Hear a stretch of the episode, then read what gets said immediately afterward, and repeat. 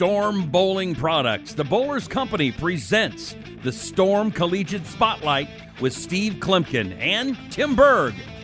Storm's Executive Director of Marketing and Above180.com's Tim Berg are going to introduce a variety of collegiate players, coaches, and key people involved in promoting the sport of bowling. Now, here's Coach K and Tim Berg. Joining us on the Storm Collegiate Spotlight podcast is Brad Miller. Brad bowled collegiately at Lindenwood University. Brad, it's Tim Berg and Coach K, Steve Kloempken here. Thanks for joining us today. Yeah, thank you for having me. All right, Brad. Well, let's get into things. You guys on the PBA tour, you've been back on the lanes from the PBA League in Virginia to everything else you got going on with the PBA playoffs. But I'd love to get your perspective. We've been talking to a lot of collegiate coaches and some players about handling this time off with COVID 19. So I'd love to know how you handled your time off and then how you worked getting back onto the lanes and, and really back into PBA shape because it's a lot different for, for us getting back into our league, like myself and Steve, and even the collegiate players. How did you handle that? And, and ultimately, how were you able to get back into PBA form so quickly? Um, so let's see. We had about a seven month break and I probably didn't do any bowling for a couple months, which felt weird. Like my thumb shrank, and you know, I had to go through a bunch of those different changes. But I bowled. I think I bowled some local stuff. Uh, I didn't bowl a whole lot during the week, and then let's see, one month before, or I guess it was probably like three weeks before, yeah, probably a month before they uh, they ran all these shows in uh, Washington D.C. I showed up in Utah and stayed with Jasnow for a couple weeks and that you know it's crazy because I've spent a lot of my life just practicing over and over and over and over and over and over again until my hand bleeds, and I didn't bowl at all for seven months, but I was able to uh, get like so much better and sharper just from having someone around to help me that really knows what he's doing. So it kind of like changed my perspective of the type of practicing I should be having. It used to just be bowl till my hand fell off, but now it's like uh, I find the the importance of having like a coach, you know. So uh, we spent two weeks in Utah, kind of just bowling an hour a day. I really didn't bowl that much. It's not like my hand was in true form. Um, and then when I showed up to DC, I, I just felt good. My hand felt good. I say I talk about my hand because my hand's jacked right now for whatever reason. So we bowled in Washington D.C.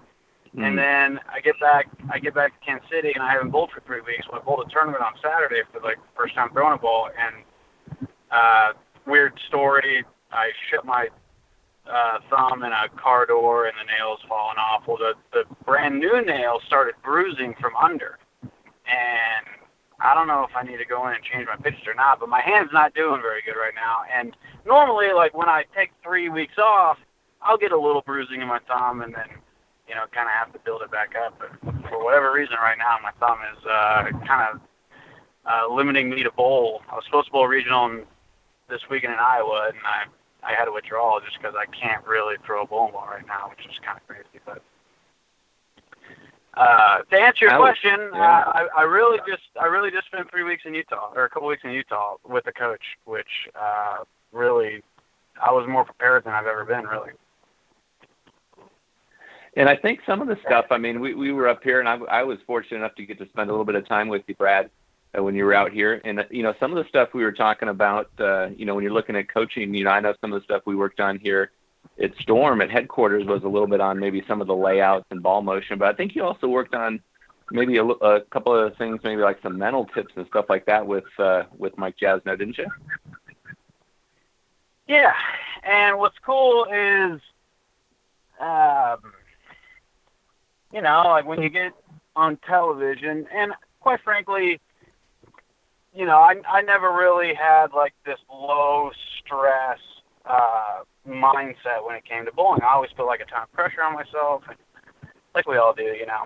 But uh, but mm-hmm. Jasnow's got some really cool stories that, you know, when he won his first title, he went through three Hall of Famers, and so when I and he ended up beating Walter Ray in the final, and it and it kind of just goes to show you that if you just kind of keep doing it, you know, you're not going to get any worse, and you're eventually going to find yourself in situations where you can get better. and uh, and that's really all it kind of comes down to. There's no need there's no need for like this extra stress or that you put on yourself, especially when you're on television. All the extra lights and cameras and stuff like that. So, you know, just yeah, you know, trying to just be able to perform at a high level instead of letting the nerves and stuff actually get to you to the point where you you perform poorly. And Jasnow, the cool thing about it is, is he's been through some experiences that uh, I hope to go through. You know, he's literally done it. He's, so when I was on the Chameleon show, I just kept telling myself, well, like, heck, if Jasnow can do it, you know, I can do it. And sure enough, I found myself beating Simonsen and Tackett. So, you know, it's just, uh, yeah, and that's that's the really cool thing about Jasnow is he's been there and he's kind of done it and he's seen all different walks of personalities and it just kind of helps me know that you know it's really not that big of a deal and you know my mentality because of it has gotten a lot stronger. So help us out here then. How how is someone able to take that mindset and change it? Because it sounds like for you that was a pretty big shift to to to be able to make that mental change in, in your game and, and change things regarding how you were seeing things and even thinking about them? Yeah, well, like I think for one, it takes time. You know, I think I think you need some good experiences to go your way. You know, which before I had the really good uh, experience on the Chameleon show, you know, I had a couple decent ones. I've I've been a part of the PBA league now for a couple of years, and I made a single show this year, and you know, it, it took me a little time to be able to to knock those barriers down, but you know, finally, and, and even though like you know I've missed some spares to lose, well, potentially lose, and uh, all that stuff. Even though there has been some negative, you know, just you know, six years worth of grind out here, you're gonna you're going to get some pretty good experiences. So for so for one, just time, you know, and, and let the good things kind of happen. Um, but for two, it's like I just I kind of realized that like back in like let's say I'm watching a show from like the 1970s, you know, oftentimes there's a guy on that show, maybe even the winner. Like there's been a ton of winners on the PBA tour that I've literally never even heard of. So and and I'm a professional, you know, I'm like a connoisseur of the the stuff. So it's like, you know, there's going to be people 30, 40 years down the road that watch a show that I'm a part of, and they're going to be like, oh wow, I've never even like heard of this guy, or I've never seen this show, or whatever. So whatever was like so stressing me out for that one show, the crowd or whatever, you know, it's really mm-hmm. not that big of a deal. Like in the grand scheme of things, like no one really, really, truly cares if you mess up. You know, no one really truly cares. You know, even if you do great, yeah, they're happy for you, but they're going to go on and live their normal lives the very next day, as you should as well. So, really, like all the all the stress of television, you know, just uh, you you kind of get to a point where it's like, okay, this really isn't that big of a deal. Obviously, I deserve to be here to some extent because, you know, I'm here. You know, even if I bowl poorly, you know, I'm making progress in a lot of ways just from being here. So um, yeah, you know, it, you got to you got to develop your own perspective on it, but which takes time for one. But for two, I think you just you come to a conclusion that you know if you stink, if you do good, you know whatever the conclusion of the, the result, uh, it, it's really not that big of a deal in the grand scheme of things. The only big deal is that you just keep doing it and uh, you just keep trying because if you do that, you'll eventually get there. Well, you had, you know, in talking about, you know, deserving, you know, and being there and kind of being in contention, the the PBA playoff uh, just finished up, and you had a heck of a showing in there. I mean, I thought it was pretty impressive. You know, you were the number 11 seed in this, and we're talking about the best of the best, and you went through a couple of, uh, you know, pretty uh, tough opponents. Uh, you mentioned that Chameleon show, you know, going against Simonsen and Tackett and beating them. Uh, but you also uh, took down Tom Daugherty and uh, Jesper Svensson, and, and you, you came back at the end against Jesper, threw some really clutch shots to get there. And then you ran into Tom Smallwood. So why don't you talk about that just a little bit? Yeah, so the first match, Daugherty, you know, I had been, I felt like I had bowled a lot during those couple of weeks to where, like, the PBA League, we we lost in the semifinals of the PBA League, and then uh, and then the match play the Scorpion and the show of the Chameleon. And then we had a six day break, and then I came back. But you know, I had bowled on that television set for one more than Daugherty, and for two, just in general, that that whole like couple weeks I bowled more than Daugherty. So I went in thinking that you know I I really got the edge here, just simply because I've got more reps. I I understand what this television set looks and feels like. I know what these lanes are doing. Had some success on the Chameleon, so I I took like those previous two weeks into the match against Daugherty, and uh, and I, I saw that he didn't necessarily bowl the greatest game. Like after the seventh or eighth game, I was kind of thinking, or frame, I was kind of thinking that you know he wasn't too comfortable.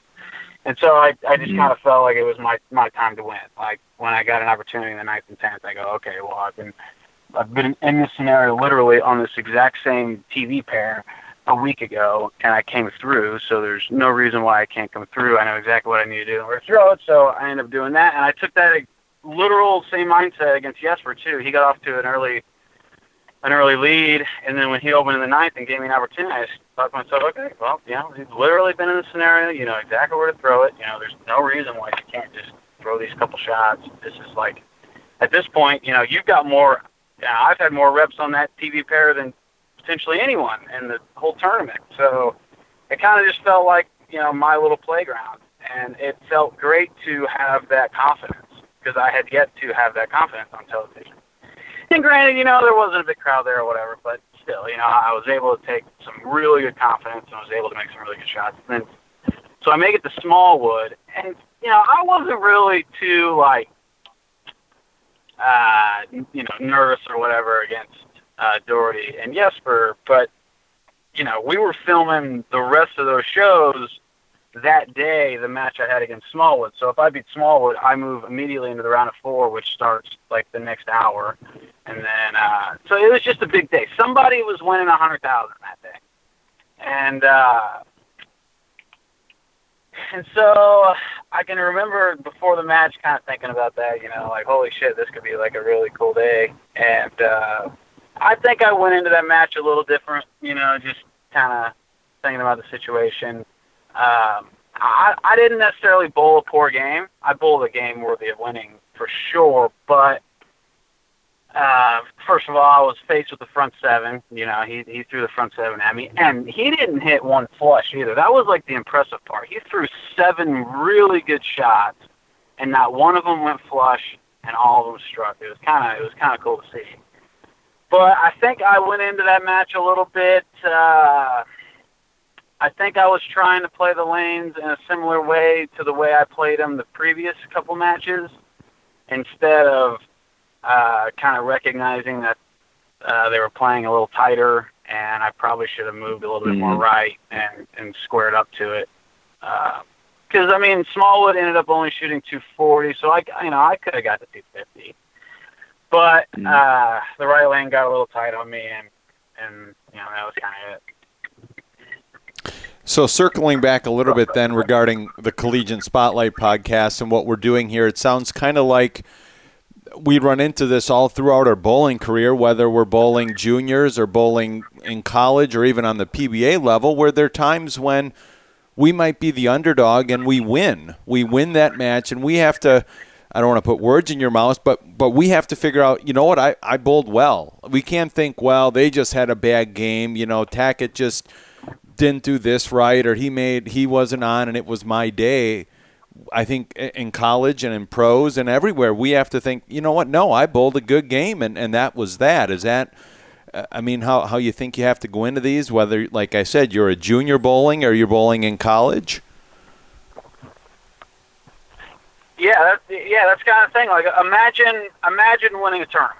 It's like you you come first place whatever tournament it is. Like you're the guy or, or the woman. Like you're the you're the actual person that's leaving that bowling center victorious, and and you gotta uh, in order for that to happen, you have to almost be comfortable with that. Like you have to just you know you have to just accept that you know you got to bowl good, but when you do, and, and when you keep your mind sharp, that there's going to come a day that you you come out victorious uh, on whatever stage. It will happen. And, you know, even if, honestly, the way I've seen it bowling for like, I don't know, 20 years now or whatever, it's like if you do get those good breaks, say like you make a step ladder and everyone shoots 160 at you and you win.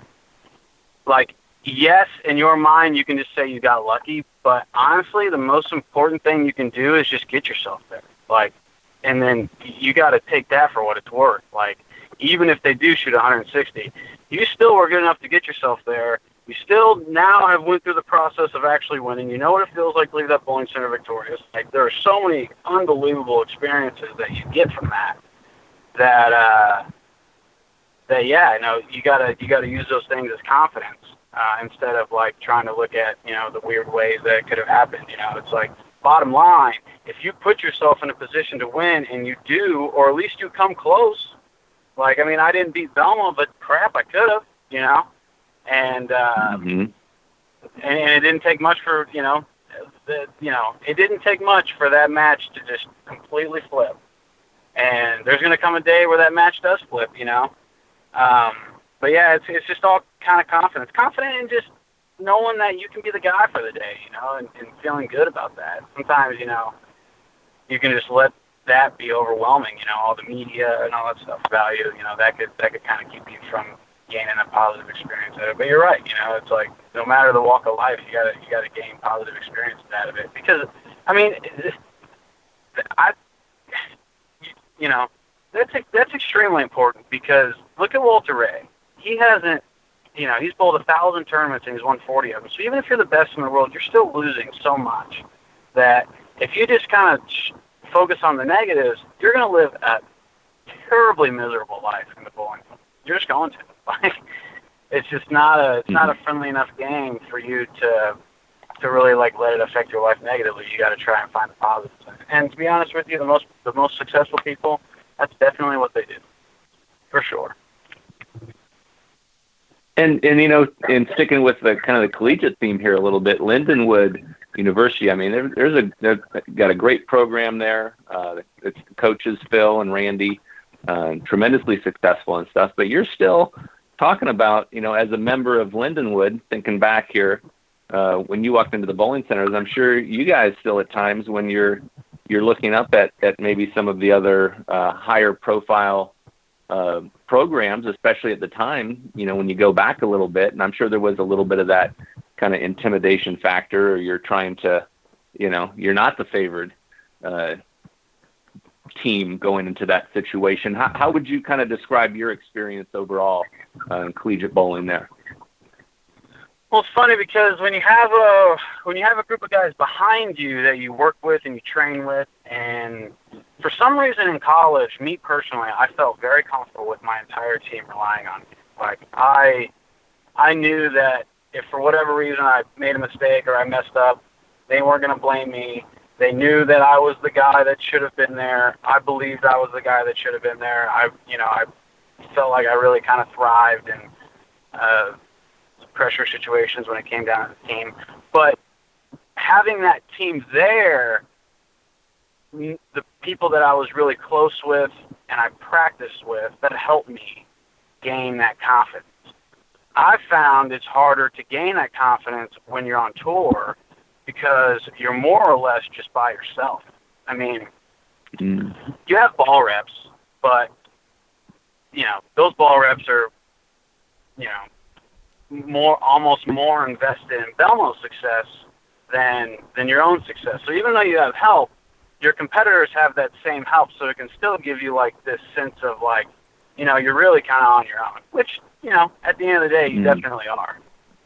And uh, I think some people thrive in that, and uh, some people don't thrive in that. I think I was one of those guys that thrived in college, and then not so much, you know, kind of on my own. Um, and there's people who don't really thrive in college and they get out the tour and then they really thrive on that individual competitiveness. But it is, you know, it is quite different, the, the difference between team and, and I, I, I always say like, when you, if you really want to know what it feels like to have to make a shot or a really pressured situation, whole college because there's no more pressure than mm-hmm. having four or five guys wanting you or needing you to strike for a title and a coach and all the hours practice and everything sounds good, you know.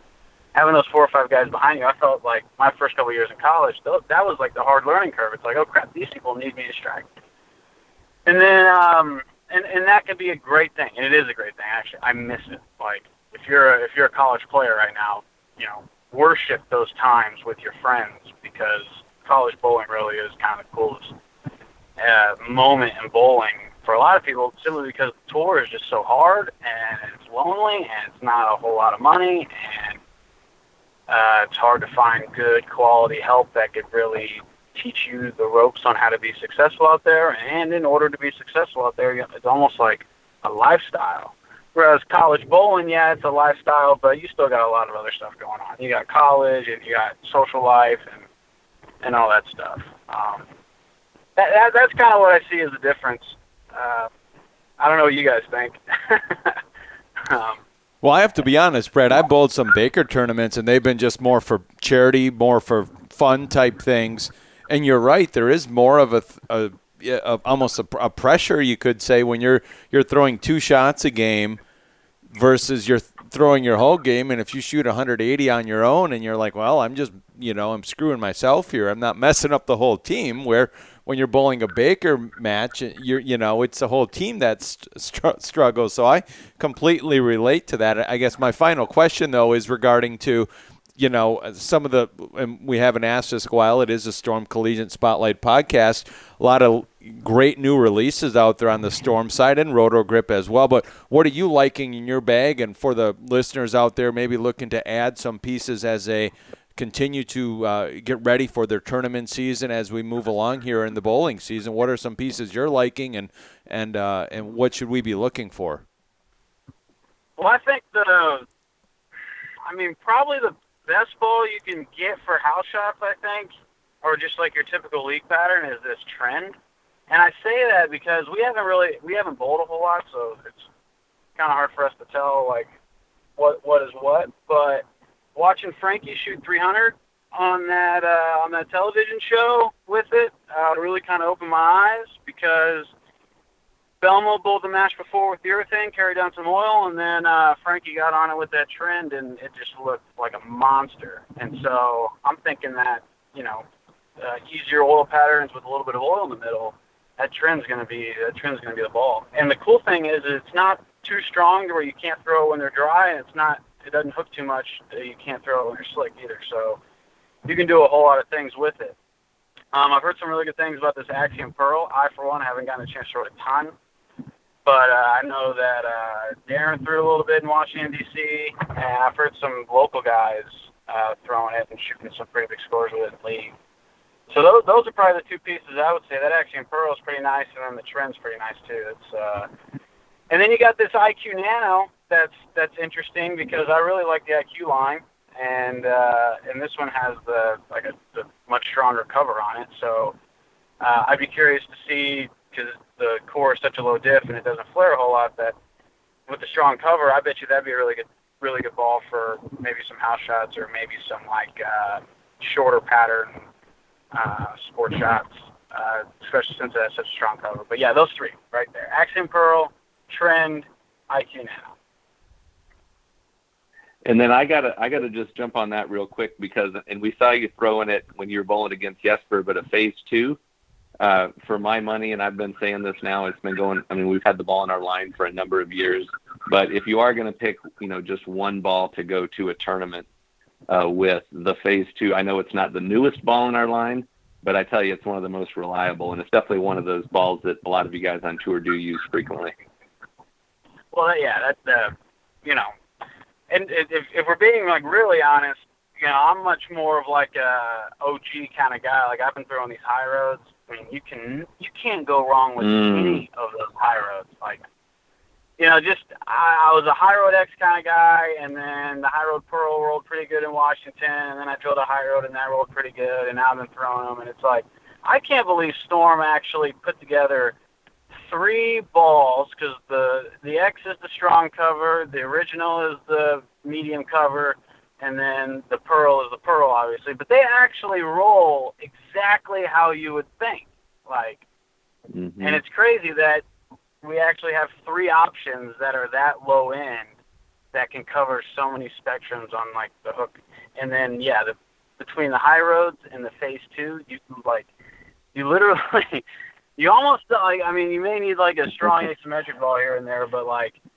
just those alone could could do so well for so many people, especially the phase two. You're right. I mean that is, in my opinion, the best ball that uh, I've ever thrown. So right. yeah, the, the phase two is definitely worth that. Well, on that note, Brad Miller, we'll let you go, but thank you for joining us today on the Storm Collegiate Spotlight podcast. All the best of luck moving forward, and we will be catching up with you again down the road. I appreciate you guys. Have a good one.